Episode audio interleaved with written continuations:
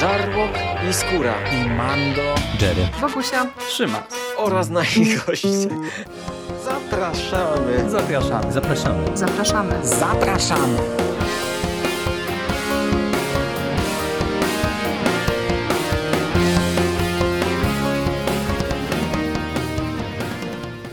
Witamy Was wszystkich bardzo serdecznie w kolejnym odcinku konglomeratu podcastowego. Z tej strony Michał Rakowicz, czyli Jerry, i jest ze mną Hubert Spandowski. Mando, cześć Mando. Cześć Jerry. Zabieramy się dzisiaj za pierwszy, jak dobrze pójdzie, z czterech podcastów na temat najnowszej antologii, która z naszej perspektywy debiutowała w dniu wczorajszym na Netflixie, a mianowicie o Guillermo del Toro z Cabinet of Curiosities, czyli Gabinet Osobliwości mm, e, Guillermo del Toro to sygnuje, jak sama, samo nazwisko w tytule wskazuje. Mm, Jest to antologia, która leci w tej chwili, e, bo dostajemy po dwa odcinki codziennie pomiędzy 25 a 28 e, października, czyli mamy taką formułę eventową prezentacji całego tego serialu. No i my postanowiliśmy tę produkcję sprawdzić, no i jako, że te dwa pierwsze odcinki nam się mm, spodobały, spoilerując od razu naszą opinię, uznaliśmy, że może fajnie będzie wrócić do takiej formuły, która nam się dobrze sprawdzała, chociażby w przypadku American Horror Stories, mm, czyli do omówienia e, tych e, dwóch segmentów w, podcaście. To też e, może budzić skojarzenia z tym, jak omawiamy chociażby Creepshow, co nie jest bez znaczenia w przypadku tych odcinków, które dzisiaj będziemy dla Was e, omawiać. Ale zanim przejdziemy do meritum, do tego, co tutaj dostajemy na otwarcie, to e, tradycyjnie muszę Cię zapytać o e, oczekiwania i o to, czy Ty w ogóle słyszałeś coś więcej albo coś mniej na temat tego serialu. To znaczy, po pierwsze, jestem rozdarty, bo z jednej strony podoba mi się ta formuła. Mnie się bardzo podoba, jak Netflix czasami wyjdzie z jakimś eventem, tak jak przed rokiem, latem zrobił to z ulicą Strachu R.L. Steina. Tak teraz e, w sumie zaserwował coś fajnego, coś naprawdę bardzo fajnego na tydzień poprzedzający Halloween. Tak jak dzisiaj w prywatnej rozmowie z Michaelem, Michael zażartował sobie, że Netflix już prawie nauczył się puszczać odcinki co tydzień i to jest fajne. E, niefajne jest to, że ja mam bardzo mało czasu na oglądanie tego serialu, a już na nagrywanie o nim e, jeszcze mniej. Także tak jak American Horror Story leciało co tydzień i, i serwowaliśmy podcast co dwa tygodnie, no to spokojnie, bez problemu udało się to zrobić, chociaż też mieliśmy obawy, czy się uda. Tak tutaj, e, no jest tego dużo. Jest tego dużo i raczej te podcasty nam się rozciągną. Podejrzewam, że nie będziecie dostawali podcastu co tydzień ale bardzo fajne, fajny pomysł. Ja o tym serialu... Codziennie, co tydzień to ja bym chciał, A, żeby cię te dobra, podcasty dobra. maksymalnie ukazały. Pomyliłem się. Raczej codziennie nie będzie. Co tydzień to myślę, że średnio to, to raczej bez problemu. Podejrzewam, że w dwa tygodnie się wyrobimy. E, myślę, że szybciej. Mm, zobaczymy w ostatnim odcinku. Wspomnę swoje słowa. E, natomiast o serialu coś tam mi się obiło, ale wiesz co, ja średnio znam Guillermo del Toro i tak jakoś mam może złe skojarzenia z tym e, panem. Znaczy to one nie są złe, ale są bardzo sprecyzowane, bo on mi się kojarzy z takim horrorem, horrorem jak właśnie Labirynt Fauna i z takimi filmami po prostu. Już do innych nie będę porównywał i przyznam, mhm. że gdy ruszyła machina promocyjna tego serialu, Gabinetu Osobliwości, to, to znów byłem rozdarty, bo z jednej strony to jest... E, ja nie widziałem trailera, żeby, żeby to zaznaczyć. Na koniec pierwszego odcinka jest taka zapowiedź e, pozostałych odcinków. Nie wiem, czy to był trailer. E, ona dość konkretnie pokazuje, z czym będziemy mieli do czynienia i jeśli tak wyglądał trailer tego serialu, to, no to moja wina, że go nie obejrzałem, bo ja widziałem tylko plakaty. Ten plakat główny i te plakaty każdego odcinka. Te plakaty każdego odcinka są mhm. świetne i to jest naprawdę fajna rzecz. Tak jak chwaliśmy, chwaliliśmy przy American Horror Stories, że e, serwują nam plakat każdego odcinka, no to tam było fajne, ale to było takie na jedno kopyto zrobione, takie pod jeden wzór, pod jeden szablon. Tutaj mamy naprawdę świetne plakaty, ale ja i tak po nich trochę nie wiedziałem, czego oczekiwać i powiem ci, że, że rozbiłem się. Te, te dwa pierwsze odcinki bardzo rozbiły moje oczekiwania, bo po pierwsze logo tego serialu, ono mi się cholernie kojarzy z, nie wiem, fantastyczne zwierzęta i jak je znaleźć. I jak ja widziałem te wszystkie plakaty, mhm. co ty mi wklejałeś, to chociaż to logo jest tam malutkie, to dosłownie mówię, cały czas miałem gdzieś tam w głowie magię i taki, i taki magiczny horror, nie? E, po drugie, ten główny plakat, on jeszcze bardziej e, mnie nakierunkował na to, bo tam jest ta głowa malowana Del Toro, ona się otwiera jak taka szafa i widzimy różne niesamowitości i ja, ja powiem ci, że ja nie chciałem siadać do tego serialu, bo wydawało mi się, że to będzie taki właśnie magiczny horror. I, a nie miałem na, na coś takiego ochoty teraz. I, i, I, dopiero ty mi napisałeś mniej więcej, y, co to jest w jednym zdaniu i ktoś tam u ciebie na Twitterze skomentował. Bardzo fajny komentarz, że po obejrzeniu tych dwóch odcinków pierwsze o czym pomyślał to, że Mando jednak dostał Creepshow e, w, w październiku, tylko za lepsze pieniądze. Dokładnie No to tak. mówię, kurczę, mhm. sprawdzę. I, i, i, I jak odpaliłem i zobaczyłem, wiesz, ten wstęp, ja wiem, że już idę daleko, zaraz to wszystko skomentuję. Spokojnie, spokojnie. Zobaczyłem te, te sceny otwierające, gdzie idzie Del Toro i tak sobie opowiada, rozwija się właśnie jakaś szafa, która się otwiera, z niej wychodzą różne e, rzeczy, to nadal miałem cały czas taki vibe takiego właśnie magicznego labiryntu fauna. Potem, gdy zobaczyłem czołówkę, która jest ładna, fajna, ale e, przyznam, że przy drugim odcinku już ją skipnąłem, e, to, to nadal miałem to wrażenie. A potem nagle jakbym dostał po prostu cegłą. To, to, to ten serial kompletnie rozbił moje oczekiwania i dla mnie to jest pozytywne, bo, bo dostałem coś, co bardzo, bardzo lubię. Ale jeśli kto inny miał takie oczekiwania jak ja, a zaraz ty opowiesz o swoich, no to jednak może być e, zaskoczenie negatywne, bo, bo dostajemy takie, no, no, no, takie ostre creep show tak naprawdę, takie opowieści, skrypty w tych dwóch pierwszych odcinkach. No wiesz to, ja trochę inaczej do tego serialu mm, podchodziłem. E, po pierwsze, e, ja też nie widziałem trailera, ale to bardzo świadomie, mm, bo y, trochę już y, widziałem tych trailerów chociażby do odcinków Creepshow i wiem, że one czasami potrafią popsuć y, ten efekt, który powinny dane odcinki nam serwować. Tak samo zresztą było w przypadku American Horror Stories, nie? gdzie wiesz, w trailerze czasem no, pokazują za dużo. I tutaj chciałem tego uniknąć, także widziałem tylko w zasadzie z tych materiałów promocyjnych te plakaty, mm, ale oczekiwania powiem otwarcie, miałem dużo i to nawet nie ze względu na Guillermo del Toro, którego ja z kolei e, lubię. Nie jestem jakimś wielkim fanboyem, ale e, i bardzo lubię Hellboya i lubię te jego wcześniejsze filmy, czyli właśnie Labirynt Fauna, albo Kręgosłup Diabła. E, e, podoba mi się ta jego estetyka. Ja, w zasadzie z tych jego wcześniejszych filmów do któregoś momentu to widziałem prawie wszystko. E, nie widziałem cały czas kształtu wody i, i, i tego trochę żałuję, ale lubię gościa. Natomiast mnie przyciągały do tego serialu nazwiska, bo powiem Ci szczerze, że mm, jak patrzyłem na to, kto ma odpowiadać za poszczególne odcinki, to mi się w głowie z kolei urodziła taka wizja, że to może być być e, taki mm, Masters of Horror 2022. E, no bo mamy tutaj e, właśnie Del Toro, mamy Vincenzo Nataliego, mamy Davida Priora, czyli gościa, który zrobił Emptymana, mm, mamy Catherine Herdwick, mamy Panosa Kosmatosa, czyli gościa, który zaserwował nam Mandy, mamy Jennifer Kent od Babaduka, mamy Annelili Armirpur, mm, czyli też dosyć duże nazwisko, no tutaj naprawdę wydaje się, że to jest paka y, no, ludzi, którzy na horrorze mm, nam się naprawdę wykazali. No co prawda jeden z odcinków robi Kit Thomas, który wykazał nam się pod palaczką, no ale zobaczymy, zobaczymy, y, bo y, tutaj to nie jest jego scenariusz, a on akurat robi opowiadanie na podstawie Lovecrafta. Także zobaczymy, e, co nam tutaj pokaże. I wiesz, ja bardziej patrzyłem na ten serial e, przez pryzmat e, właśnie tych nazwisk.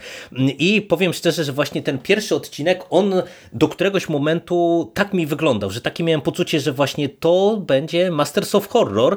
Mm, i też się trochę, czy nawet dosyć szybko rozbiłem o te oczekiwania, ale to też na etapie dwóch pierwszych odcinków tak, ja jestem dosłownie przed paroma minutami po trzecim, I cieszę się, że mm, e, go obejrzałem, dlatego że widać, że to nie będzie serial taki stricte creepshowowy. E, ten trzeci odcinek już jest zupełnie inny, ale to zostawię może e, na koniec, taką refleksję. Natomiast przechodząc do samej czołówki i do, do tego otwarcia Del Toro, to ci powiem, że według mnie to jest chyba na razie najsłabszy element tego serialu. Dlatego, że mam wrażenie, że sama ta pogadanka Del Toro jest taka dosyć generyczna. Ona, ona jest taka strasznie oldschoolowa, wiesz, to się może kojarzyć e, nie z tymi antologiami z ostatnich tam, nie wiem, 20-25 lat, tylko mm, raczej z tym, co, nie wiem, Rod Serling robił na przykład, wiesz, w Strefie Mroku jakąś taką zapowiedź e, w aha, takim klimacie aha. i i to mi trochę tak nie przystaje, mam wrażenie, nawet do tego, co dostajemy w samych tych odcinkach. E, I druga kwestia to jest sama ta estetyka. Ani ta czołówka, ani właśnie ta estetyka, chociaż ona jest przemyślana, no bo y, y, tutaj Del Toro posługuje się właśnie y, tą figurą tego gabinetu osobliwości. To, to, to jest po prostu jakby coś takiego, czyli taki zbiór osobliwości. Nie będę tutaj szukał jakiegoś synonimu do tego.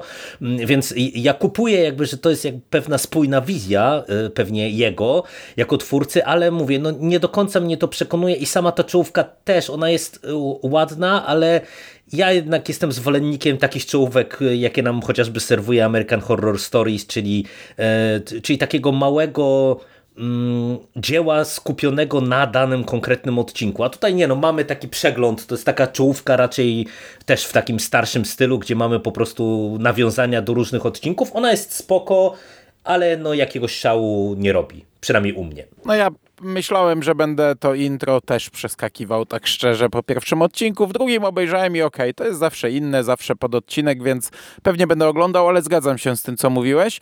Natomiast czołówkę pewnie będę przeskakiwał. Może w ostatnim odcinku sobie obejrzę, żeby tam wtedy nacieszyć się, wyłapać rzeczy, tak, które tak, to może były być w fajne. danych odcinkach. To prawda. No to co, to mamy e, e, oczekiwania e, i to jak podchodziliśmy do tego serialu. Zaczynamy od pierwszych dwóch odcinków, które były emitowane 25 października i na pierwszy rzut idzie skrzynka numer 36. Tutaj reżyserem jest Guillermo Navarro, to jest stały współpracownik e, Del Toro e, i to jest w zasadzie operator. On e, głównie był operatorem przez lata. Ostatnio trochę widzę, że właśnie reżyseruje, ale tak naprawdę głównie reżyseruje seriale. A za historię odpowiada sam Del Toro. Scenariusz napisała Regina Corrado z Del Toro właśnie. Regina Corrado to jest scenarzystka, którą możemy kojarzyć chociażby z jej pracy przy Deadwood. No i co dostajemy w samym odcinku? Nie wiem, chciałbyś streścić może fabułę w kilku zdaniach? No dobrze. poznajemy starszego pana na samym początku, który kroi nie wiem, jakieś zwierzęta. Ja byłem przekonany, że to szczury oskurowane, bo wiedziałem, że któryś z tych dwóch pierwszych odcinków jest o szczurach. Ja obstawiałem królika, ale też to nie to. wiem, co to jest dokładnie oskurowane, widzimy raczej flaki, odcięte głowy i tak dalej. No i ten pan umiera na zawał w trakcie tej pracy. Natomiast kamera skupia się na tym kluczu do skrzynki, tytułowej skrzynki 36. I wtedy przeskakujemy i trafiamy na taką licytację, gdzie właśnie takie magazyny, e, których właściciele umarli albo przestali je opłacać mm, i takie magazyny idą pod młotek. Właściciel magazynu otwiera go na chwilę, można sobie zerknąć do środka, a potem potencjalnie nabywcy licytują w ciemno. Poznajemy głównego bohatera, który tam sugeruje nam się, jest facetem takim Ameryka dla Amerykanów. E, jest takich sporo sugestii, że m, żyjemy w takich czasach, gdzie tam nie wolno skrytykować czarnoskórego, ale białego to już można. I to jest wątek, który tutaj się troszeczkę przewija, bo e, pojawia się właścicielka jednego z magazynów, która nie opłacała go przez e, dwa miesiące, ale doszło tam do pomyłki pewnej. No i nasz główny bohater kupił ten magazyn i w zasadzie przez cały odcinek, prze, e, akcja główna przeplata się z taką kłótnią z nią, bo ona jest też emigrantką, e, więc e, on jest do niej dość mocno uprzedzony, no i to płyn, spuentowane jest powiedzmy w ostatniej scenie tego odcinka. Natomiast on kupuje i dostajemy taką zapowiedź, że ten starszy pan od kilkudziesięciu lat opłacał ten e, magazyn i widzimy nagranie z monitoringu, jak on do niego codziennie przychodził. Przynosił mhm. jakąś torbę i w jakiś dziwny sposób do niego wchodził. Szczerze trochę nie rozumiem, dlaczego on w taki sposób do niego wchodził, ale no, jest to jakoś tam intrygujące. E, właściciel tego magazynu i ten właśnie główny bohater, nabywca, który kupił ten magazyn za 400, ogląda oglądają ten film i już wiedzą, że coś jest nie tak. Nasz bohater przetrząsa ten magazyn i znajduje w nim e, świecznik, znajduje taki stół do mm, e, odprawiania jakichś seansów e, okultystycznych. Później się dowiadujemy, że to jest do przywoływania demonów, a w tym stole ostatecznie odnajdują trzy księgi.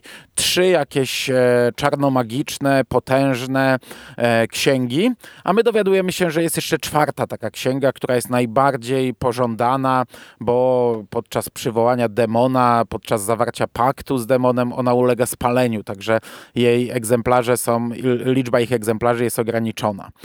I w zasadzie streściłem już większość fabuły. No ostatecznie znów trafiamy do tego magazynu, nasz główny bohater razem z nabywcą i odkrywają taki, takie, taką ukrytą salę, no i coś tam w tej sali. E, jest e, fajny klimat tego, bo mm, ten magazyn jest stary. On jest zniszczony i to już robi nam klimat. Do tego te wszystkie starocie i jakieś odkrywanie historii. E, on jest taki zniszczony i jest jeszcze jeden fajny motyw, który tutaj wymyślili. W tym magazynie światło jest włączane takim pokrętłem tak, na czas, takim patent. minutnikiem powiedzmy na pół minuty, także żeby nikt nie zostawił włączonego światła. Przekręcamy i ono tam cyk, cyk, cyk, cyk, odlicza czas i powiedzmy za pół minuty czy za minutę, nie wiem za ile, ono się wyłącza i żeby je włączyć trzeba znów wyjść, ono jest tam w różnych korytarzach, to pokrętło w różnych miejscach, trzeba znów przekręcić. No to jest bardzo fajnie wykorzystane. I tak naprawdę no dostajemy finał e, typowo creepshowowy, mocny, wizualnie, mm, no tyle. Ja mogę zacząć od tego miejsca, bo to jest rzecz, która mi się szalenie podoba, jak to jest ogrywane, bo mm, to jest mądrze podprowadzane. Cały ten motyw e, z tym labiryntem skrytek, właśnie z tym oświetleniem, e, to jest budowane przez cały odcinek, żeby w finale nam w pewien konkretny sposób eksplodować. I to jest super. I w ogóle uważam, że e, konstrukcja tego odcinka jest, jest świetna.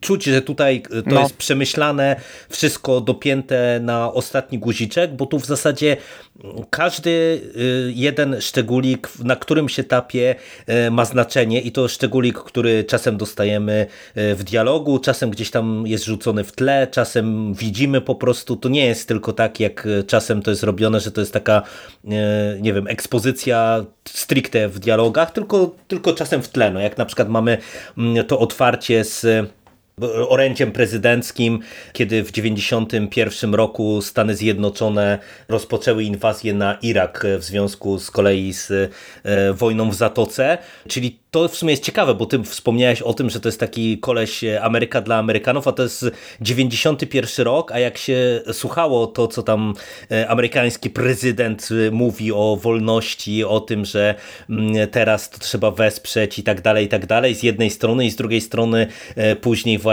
takiego jakiegoś radiowca, który jechał po prostu Trumpem w 100%, to wiesz, w kontekście tej wojny na Ukrainie z jednej strony, a, a z drugiej strony Trumpa w Ameryce no to takie, takie miałem vibe trochę niepokojący, nie? że wiesz, to jest 91 hmm. rok, minęło ponad 30 lat, a, a mam wrażenie, że pod pewnymi względami to się niestety niewiele zmienia, jak nie jest gorzej mm, i E, bardzo właśnie mi się podoba, jak, to, jak ta cała historia jest budowana, gdzie my e, pomału dostajemy poszczególne tajemnice z życia i naszego głównego bohatera, który no, jest tym weteranem, ale ma swoje za uszami i też innych postaci, bo e, świetne jest to, że wiesz, tutaj tych postaci mamy mało, no bo to jest Znów raczej takie, taka mała y, w skali y, antologia, czy mała w skali historia, ale każda z tych y, postaci ma jakieś tam swoje 5 minut i jest ciekawa, nie? Jest fajna, gdzie nie wiem, jeżeli mamy jakieś tam konflikty, czy mamy jakieś relacje pomiędzy nimi, to nawet jeżeli one są szybciutko nakreślone, to to, to działa, a na przykład w którymś momencie, jak mamy wiesz, tych nabywców i pojawia nam się ta starsza pani i, i ten potencjalny nabywca, ja po prostu nie mogłem uśmiechu z twarzy zetrzeć, bo to było jakoś tak mm, urocze, ale też takie perwersyjne, nie? gdzie y, mamy tam taką pamiątkę, którą, gdzie mamy jasno zasugerowane, że to jest pamiątka z II wojny światowej i że mamy do czynienia z czymś, co można się domyślić, czym, je, czym jest, a ten nasz główny bohater nie ma pojęcia zielonego, z czym obcuje i po prostu to, jak tam te postacie też reagują na to, co on im tam wręcza i tak dalej, e, no rewelacyjnie Aha. jest to e, spuentowane I, i tak jak mówisz, no ten finał to już jest e, czysty creepshow, nie? Takie doprowadzenie nas do tych ostatnich kadrów i, e, i e, morał na koniec. Bardzo dobrze to jest prowadzone całościowo. Tak jest. Ja tutaj y, wiele więcej nie dodam. Wizualnie fajnie, historia jest fajnie poprowadzona. To nie jest długi odcinek, mm, także y, fabuła jest dosyć prosta, ale się nie dłuży. To się ogląda mm, dość szybko. No i mówię, i w końcówce dostajemy naprawdę mocne rzeczy. Tak jak powiedział e, twój komentujący na Twitterze, że Creepshow, ale z lepszym budżetem, za lepsze pieniądze. Oj, tak, to, to widać. Pewnie jeszcze lepiej, no ale pewnie jeszcze lepiej to widać w następnym odcinku, ale w tym też, jak dostajemy ten film finał, to zbliżenie na twarz, no przecież to jest fantastyczne. No, nie? rewelacja. E, i, i, i, potem, I potem właśnie to bieganie po, po, po tym całym labiryncie, to jest super. Naprawdę mi się ten odcinek bardzo podobał. Po nim już byłem kupiony. Po drugim jeszcze bardziej. Do tego aktorsko też jest spoko. No mhm. tutaj nie dostajemy w tym pierwszym odcinku może jakichś wielkich nazwisk, ale jest e, Sebastian Roche, Roche. Ja go kojarzę z Supernaturala, on tam grał Baltazara, a w roli głównej taka dość charakterystyczna twarz, to jest e, Tim Blake Nelson. Jego możecie kojarzyć e, z Hulka, tego z MCU albo z e, tego serialu Watchmen, który niedawno mhm. leciał. On tam grał dość istotną postać e, Wade, Wade'a Tillmana. No i tutaj jak najbardziej, on super pasuje do tej roli i, i, idealnie do właśnie takiego faceta. Zresztą bardzo podobną rolę chyba z tego co pamiętam Watchmena grał, tylko bardziej radykalną, bardziej skrajną. Tak, to prawda. No pojawia się jeszcze też w roli tego właściciela, czy tam zarządcy tych skrytek Demetrius Gross, którego e, możecie pamiętać z Banshee i w sumie teraz dopiero jak się siedliśmy do nagrania, to zauważyłem, że mm, ten, taką imigrantkę, którą, na którą naskakuje nasz główny bohater, to gra Elpidia Carillo, która się między innymi w Predatorze pojawiła, y, więc y, ja już chyba domyślam się, którą ona postać grała. Tam dużo pan nie było, więc w sumie też fajny smaczek, że mm, możemy ją zobaczyć hmm. po wielu, wielu latach y, tak naprawdę mm, w takiej małej, ale dosyć charakterystycznej rulce. Fajna sprawa. Tak jest. No i to tyle w zasadzie. Naprawdę bardzo dobry odcinek. Dokładnie tak. Na otwarcie idealnie się to wpasowuje.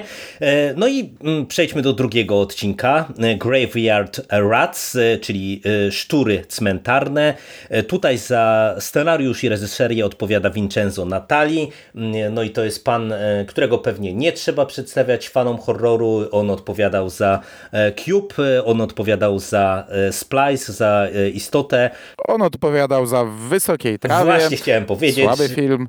On odpowiadał za kilka odcinków Lock and Key, także ja go z nim ostatnio miałem trochę do czynienia i tak raczej, e, raczej tak sobie, ale tak, o nim już mówiliśmy nieraz w podcaście. No dokładnie tak. No i tutaj e, już się zaczyna coś, co też widzę, że się będzie przewijało i będzie pewnie cechą charakterystyczną mm, tego serialu, że to jest scenariusz na podstawie opowiadania, w tym przypadku opowiadania Henry'ego Kutnera. E, ja się przyznam, że e, autora nie znam, chociaż z tego co widziałem to jest e, postać, która e, była także wydawana w Polsce. On głównie siedział w science fiction, w horrorze, w fantazy, czyli to taki ten miks e, charakterystyczny dla prozy gdzieś tam z początku wieku, no bo ja, ja widzę, że to, to jego data urodzenia to jest 1915, zmarł w 58, czyli no to to właśnie raczej bym powiedział początek XX e, wieku. No i e, między innymi właśnie to opowiadanie Sztury Cmentarne ukazało się w magazynie Weird Tales w 1936 roku. No i to mówię, że to będzie taka cecha charakterystyczna, no bo w zasadzie kolejne e, do szóstego odcinka włącznie to są wszystko odcinki na podstawie opowiadań. Także, także tutaj, tak jak to bywało też chociażby w Masters of Horror, tutaj mamy ponownie podobny motyw. No i znów może cię poproszę o przedstawienie fabuły. Tak jest. Ja też tego opowiadania nie znam, ani nie znam e, za bardzo chyba tego autora. Natomiast e, fabuła jest taka, że Poznajemy hieny cmentarne. Zaczynamy od sceny, gdzie dwóch kolesi rozkopuje grób i chce obrobić, ograbić e, ciało. I notabene to, to już jest, jest mocna scena, nie? Tak na, na początek e, od razu. Mocna, chociaż ja, ja to jest ten e, rodzaj scen, których ja trochę nie lubię, w sensie samo kopanie grobów, bo to jest taki schemat w filmie, który zawsze jest głupi. Oni zawsze wykopują idealny prostopadłościan i zawsze musi być scena gdy uderzenia o trumnę, że jest puk i, i to i tak, o już tak, jestem. Tak, tak, I wtedy tak. się nachyla i tylko strzepuje resztki piasku z trumny, nie? To jest zawsze i tutaj też jest kilka razy. no i oni próbują ograbić, na co wchodzi na scenę e, Mason, Mason, który przedstawia się jako tutaj stróż, jest z bronią i każe im oddać to, co zabrali, ale ostatecznie, gdy panowie uciekają, to on sam dalej grabi. E, wyrywa zęby złote z tego ciała, no i wtedy już na scenie pojawia się pierwszy szczur, którego gryzie, bo to będzie opowiadanie o szczurach, między innymi. E, dowiadujemy się, że Mason ma potężne długi za hazard i właśnie w taki sposób musi je spłacić. Już któryś raz przynosi bardzo mizerne łupy z grobów, no i zostaje tam postawiony pod ścianą, że jeśli jeszcze raz będzie pod kreską, jeśli przyjdzie taki tydzień, że znów będzie pod kreską, to następnym razem to on znajdzie się w trumnie i to jego ciało będą ograbiać. Mason e, idzie do zaprzyjaźnionego koronera, e, przegląda ciała, które zostaną pochowane, no i okazuje się, że jedna jest perełka. Facet, który ma prawie pełne uzębienie. W ogóle ta scena tam u koronera to też jest mocna rzecz, bo oni tak, tam tak. przechodzą, e, grzebią gdzieś tam w zębach, sprawdzają, a to naprawdę jest tam pokazywane dość konkretnie. Idą dalej, który, któryś nie ma głowy, idą dalej, jest ciało wyciągnięte z wanny i ten mówi, że prawie jak, jak, jak zupa to ciało jest, ale oni i tak otwierają te buzie i patrzą w zęby. Następny ma drewniane protezy e, zębowe i to też wygląda obrzydliwie. No i, i tutaj nie szczędzą nam, nie szczędzą nam e, takich obrazów. Ja nie mówię, że to źle, to fantastycznie. No ale do, e, nasz Mason dowiaduje się, że ma perełkę przed sobą. Chce go od razu oskubać, ale tutaj e, koroner zabrania. No i przez przypadek podsłuchuje, że on jest z bogatej rodziny i zostanie pochowany z prawdziwymi skarbami. Więc tutaj trafiła się dziesiątka naszemu głównemu bohaterowi, może spłacić wszystkie długi, może nawet na tym e, całkiem nieźle zarobić ostatecznie. E, no i on kopie ten grób i ostatecznie trafia do kolejnego labiryntu podziemnego, do, do kolejnego koszmaru, gdzie dzieją się rzeczy wszelakie, niestworzone, teoretycznie niepowiązane ze sobą, e, bo, bo na początku to jest o szczurach, potem o gigantycznych szczurach, potem o jeszcze czymś innym i tam w tych podziemiach odnajdujemy cuda na kiju, ale jaki to ma klimat, jaka to jest frajda, to jest po prostu niesamowite. No ja ci powiem, że e, ten odcinek e, trochę mnie na początku wybił, no bo tu mieliśmy te lata 90., tu wchodzimy mm, w jakieś historyczne realia, ale właśnie to, co mówisz, jaki ten odcinek ma klimat i przede wszystkim jak twórcy się tutaj fajnie bawią e, i pogrywają z naszymi oczekiwaniami. Bo z jednej strony mamy już sztury w tytule, więc spodziewamy się tych szturów. Z drugiej strony, no wiesz, no taka zabawa w hieny cmentarne, no widzieliśmy to wielokrotnie i nawet, i nawet widzieliśmy wielokrotnie takie zabawy ze szturami. Ale tu już na początku widać, że coś jest nie tak, jak e, ten Mason w się tam tłumaczy temu jakiemuś e, mm, e, gościowi, który od niego ściąga kasę i mówi, że no tak jest słabo, bo te sztury zabierają te ciała. I ja tak sobie myślę, No ale co, wiesz, co on... jeszcze, ja, ja, ja to zinterpretowałem, bo, bo my widzimy już wcześniej, że on ma gadkę, że to jest inteligentny facet Dokładnie i on potrafi tak. zagadywać, mm -hmm. nie? No ja też właśnie myślałem na początku, że to ściema, i, nie? I, I, wymyślać sobie, nie? No, no, no. I, I wiesz, i to, i to jest to jest znów bardzo fajnie mm, budowany tekst, który y, mam wrażenie, że ilekroć ja już sobie pomyślałem, że okej, okay, to już wiem teraz, w którym kierunku idziemy, to nagle dostawałem po prostu zmianę e, solidną, a do tego e, ja wielokrotnie w konglomeracie e, mówiłem o tym, że ja bardzo nie lubię szczurów od czasów dziecięcych, kiedy biegały mi po piwnicy i po prostu tutaj jest parę takich scen, jak na przykład jest taka sekwencja no. snu, chociażby pierwszego, gdzie tam Mason się spotyka ze szczurami, a później jeszcze właśnie w tych kanałach, no rewelacja pod tym kątem, no moja fobia e, ucierpiała, czyli zostało to wszystko zaspokojone. No i przede wszystkim właśnie szalenie mi się podoba to, że mm, e, ten prosty pomysł e, jest naprawdę tutaj kilka razy obrócony w taki sposób i jeszcze spuentowany tak świetnym finałem, że no ja mogę tylko tutaj bić brawo. No ja przyznam, że tak od połowy odcinka to w ogóle kilka razy mnie tutaj zaskoczyli. No, to po, po pierwsze, jeśli chodzi o, o, o szczury, to dostajemy cały przegląd, bo są i skrobania i gdzieś tam facet wkłada rękę, grzebie, wiemy, że zostanie zaraz użarty i co tutaj się teraz pojawi. Są takie fajne zabawy, jak właśnie ten sen jego, leci na niego e, pył z sufitu, słychać, słychać skrobania, on widzi, że coś z tego sufitu wystaje i sobie myślimy, dobra, jeden, o. dwa, a dostajemy falę, nie? Dokładnie. Ale, ale w końcówce to naprawdę zagrali fantastycznie, bo, bo najpierw e, nie wiemy, co się dzieje. Faktycznie ktoś znika i my widzimy ciągle taką scenę jak za rogiem. Za rogiem jest ciągnięte to ciało. Nie wiemy, kto go ciągnie, czy to jest fala szczurów, czy to jest wielki szczur. I tam dostajemy cały przegląd. I pojedyncze szczury, i jest e, fantastycznie zrobiony e, duży potwór. Praktycznie jest no, zrobiony, no, to jest warte podkreślenia. No, super wygląda. I potem wiesz, potem znów jest fala szczurów. Już e, pomijam na chwilę jeden motyw e, z finału. I potem wydaje się, że to już jest koniec. No, koniec odcinka, nie? Zaciemnienie i mówisz, super finał, nie? Fajnie, super go skończyli. A to nie jest finał. Oni mają dla nas jeszcze jedną scenę, której ja się absolutnie już nie spodziewałem, mhm. która e, świetnie łączy klamrą całość i która jest tak spuentowana, że o, tak, to że prawda. po prostu, także, także naprawdę to stopniują, bawią się, y, robią różnorodnie i zaskakują. Gdy już myślisz, że dostałeś finał, który jest super, świetny, dostajesz następny, który jest jeszcze lepszy. To odróżnia chociażby od American Horror Story, gdzie kilka razy podkreślaliśmy stories. Mhm. Stories, American Horror Stories, gdzie kilka razy podkreślaliśmy, że było o jeden twist za dużo, albo o dwa twisty za dużo, że można było zakończyć wcześniej. Nie, ten odcinek jest idealny od początku do końca. Nawet jeśli byłby skończony o scenę wcześniej, to byśmy powiedzieli, że jest idealny, a tak jest idealny z plusem, nie? Także mhm. to jest super. Ale nie wiem, czy chcesz tutaj się wciąć nie, nie, nie, nie. i jakoś mi przerwać i porozpływać nad szczurami, ale umówmy się, to jest głupiutkie, nie? To jest totalnie creepshowowe, bo mm -hmm. no nic nam, to, to, to, nikt nam nie wyjaśnia, co to, skąd, to po prostu ze sceny na scenę dostajemy coś nowego. I, i, i, i teoretycznie jest to o szczurach, a potem nagle pojawia się ta komnata w e, podziemiach, e, gdzie w ogóle e, pojawia się zupełnie co innego, zupełnie inny motyw, którego też nikt nam nie tłumaczy.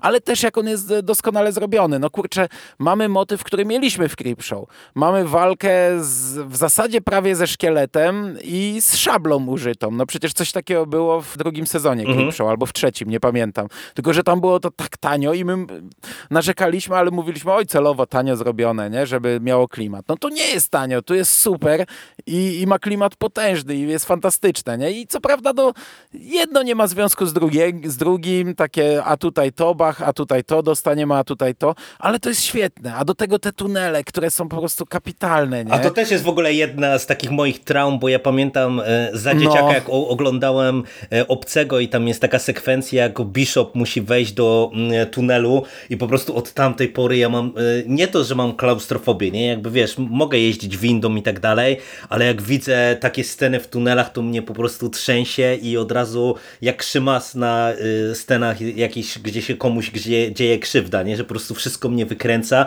a to jest też tutaj tak dobrze zrobione, tak dobrze ogrywane, że y, wow. No, Te tunele są super i w ogóle e, te motywy takie jak on nie może się przecisnąć i zaczyna prosić Boga, modlić się. Tu kilka razy jest, jak on tak zwraca się do Boga e, i dobra, udaje mu się. A w końcówce jak widzi światło i mówi, o jest wyjście i, i po prostu, no już, wiesz, to jest fajne, ale to, to, czy, to jest tak oczywiste, nie? Mhm. E, ta, tak, znaczy, ta, takie, ja bym chciał użyć słowa niesubtelne, ale to jest słowo negatywne określenie, nie? Że, że idziesz tunelem ku światu, nie? I on czołga się tym tunelem ku światłu i dziękuję Bogu i, i, i modli się i mówi, że narodził się nowy Mason, nie? A my tylko czekamy, gdzie on wyjdzie. Ja w sobie nie, nie, nawet nie, nie pomyślałem o tym, też bo też to było najbardziej oczywiste. Ale no było wiadomo, że na końcu nie czeka go nic dobrego, nie? Raczej myślałem, że zaserwują nam teraz gigantycznego, e, gigantyczne, nie wiem, szczura i cuda na kiju jeszcze tam i to oczy świecą na przykład, bo to akurat było takie odbicie, e, jakby to e, oczy były.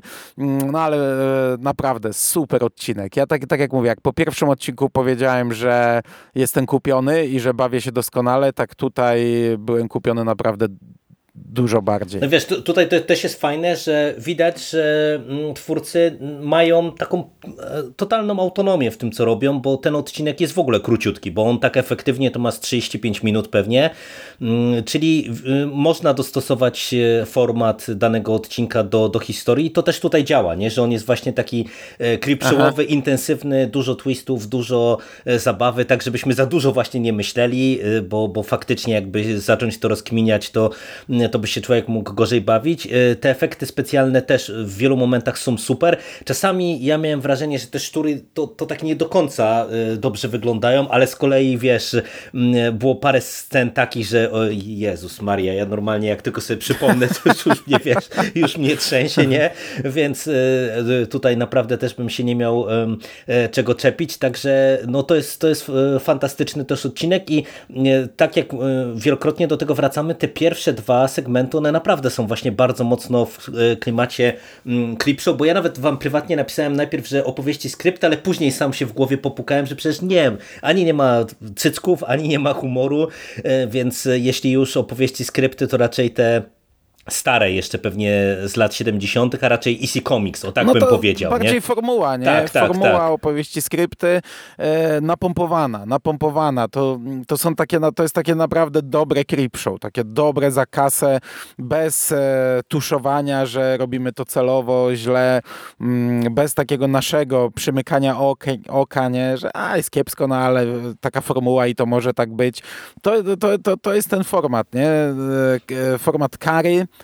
za coś. W obu odcinkach jest wykorzystany mm, jakiś morał i format tego i, i, i to całe właśnie te trzy ostatnie kadry, które mają cię e, pierdyknąć. I, I ten odcinek mi to w ogóle nie przeszkadza, że ja nie wiem, co to tam za komnata, co to za medalion. Nie, no, no to nie ma znaczenia tutaj za... przecież, nie? To nie jest istotne, nie? Ty, tutaj tym się bawisz, nie? Tym się masz bawić.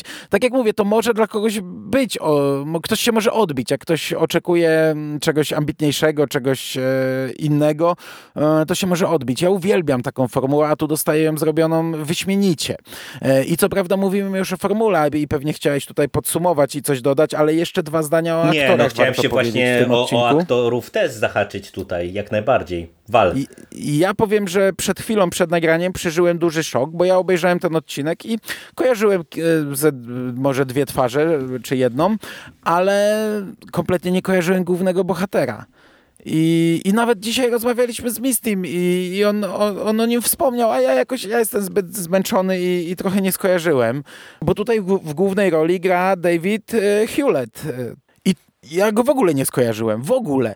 I, i teraz przed rozmową e, e, Jeremy pisze, że on grał w Stargate Atlantis i ja sobie e, nawet nie pamiętałem postaci, przegooglowałem, jak go zobaczyłem twarz, to się za głowę złapałem. Przecież ja go kojarzę, no chociażby właśnie ze Stargate Atlantis, ale nie tylko, no on też w Cubie grał tego autystycznego mm, uczestnika tej imprezy i ja go w różnych serialach widywałem tę twarz. No przez jakiś czas to była tak charakterystyczna twarz w serialach, mm, no i on się kurczę postarzał. No, jak, no to, to zawsze mam taki szok e, z wieloma aktorami, no to teraz z nim mam taki, ja go nie poznałem w tym e, serialu. No ale y, robi bardzo dobrą robotę, a jeszcze No, e, co prawda... Znaczy też jest ucharakteryzowany, nie? Mhm. Umówmy się, ucharakteryzowany też jest na starszego, no ale jednak posypał się. No ale dobra, no lata mijają, wszyscy się starzejemy, nie? I wiesz, on robi tutaj bardzo dobrą robotę, bo pomimo tego, że tutaj y, kilka osób się jeszcze pojawia, bo między innymi też w małej rulce, y, jeżeli chodzi o właśnie tego koronera, y, występuje chociażby Julian Ri- Richings, y, który też, tak jak ty wspomniałeś, no to jest jakoś tam kingowy i aktor i grał No, to, w to jest w Supernatural. ogóle taki, ja, w, tylu, w tylu podcastach ja już o nim mówiłem i zawsze mówię bardzo charakterystyczna twarz, na pewno kojarzycie. W Supernaturalu grał śmierć, ale on grał w, no, on grał w Wrong Turn pierwszym Trzypalczastego, tylko że tam akurat był w charakteryzacji. Grał w Chapelwaite, grał w Roku Kości, grał w Szpitalu Królestwo. W Szpitalu Królestwo jego twarz jest w zasadzie na okładce, grał tam Otto w tych pinglach wielkich.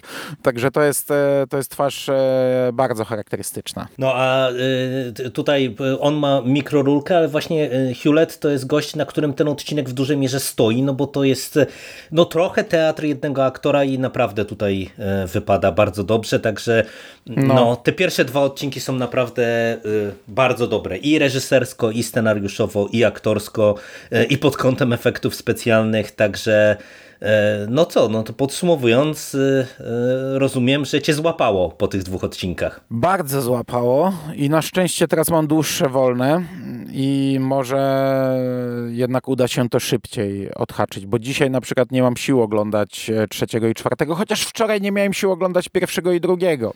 I pierwszy obejrzałem do snu, a, a drugi dzisiaj zanim z pracy wróciłem miałem już skończony. E, Także, także kto wie, może, może ten event jednak bardzo szybko odhaczymy. No na razie mam trochę pracy i pewnie sobie włączę na sen, a chcę zasnąć szybko, czyli pewnie nie zasnę szybko, ale nie, no chwycił, chwycił.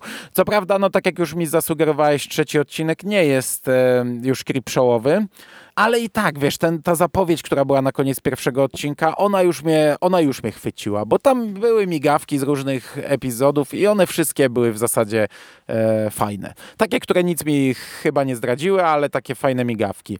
No ale też zasugerowałeś, że e, trzeci odcinek to jest trochę archiwum Mix, więc to też są e, dla mnie jak najbardziej pozytywne skojarzenia, więc biorę w ciemno. No tutaj właśnie to chciałem tak na razie zasygnalizować, nawet nie wchodząc w szczegóły, że te dwa kolejne odcinki już się inaczej zapowiadają, bo po pierwsze one są y, dużo dłuższe. E, Ten pierwszy, y, czyli trzeci, o, o którym teraz mówię, ma 57 minut chyba, czwarty 65 minut mm, czasu y, cało, całości trwania, więc tam nawet jak się zdejmie czołówkę, no to to jest dużo dłuższy odcinek niż te pierwsze dwa. No i też mm, ja stwierdziłem właśnie, że dobrze, że może ten trzeci odcinek już obejrzałem, żebyśmy, wiesz, tak jak nieraz mamy, że ja bym znowu powiedział, że o, taki serial totalnie w formule Creepshow, zaraz by się okazało, że wszystkie odcinki do końca już są w zupełnie innym klimacie, nie bym się musiał tłumaczyć, Mm, to nie, to tutaj od razu y, mówię, że widać, że trochę będą pewnie też z samą formułą eksperymentowali, bo mm, ten trzeci odcinek jest y, skrajnie inny i on jest rewelacyjny, ale to pogadamy o nim jak tylko obejrzeć i będziemy mieli okazję No, siadać. pogadamy. No, Co prawda dłuższe to już tak mnie trochę hamują, ale z drugiej strony dzisiaj dostaliśmy sygnał od e, jednego słuchaczy, Łukasza, że czwarty odcinek jest świąteczny, więc e, jak najbardziej mnie kupuje. Nie pójdzie to do świątecznych horrorów, bo mówimy to tutaj, no ale tak samo mieliśmy w American Horror Stories, też mieliśmy świąteczny odcinek. No mam nadzieję, że faktycznie jest świąteczny, bo ja już się nastawiłem. tak, miejmy nadzieję, że tak. No ja zobaczę, może też jeszcze siądę dzisiaj, żeby eventowo próbować trzymać się tego oglądania. No cóż, y, y, tak jak słyszycie po głosach rozemocjonowanych i radosnych, y, warto po ten serial sięgnąć. Postaram się, żeby ten odcinek poleciał z naszej perspektywy jutro, czyli żeby ten poślizg był jak najmniejszy i żebyście mm, już też z nami przez ten event Netflixowy mm, sobie płynęli. A za dzisiejszą rozmowę dzięki Ci bardzo, Manto. Dziękuję Ci bardzo. I do usłyszenia w przyszłości. Cześć. Cześć.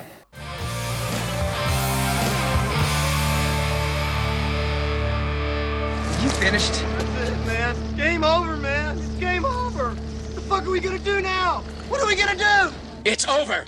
Nothing is over! Nothing! You just don't turn it off!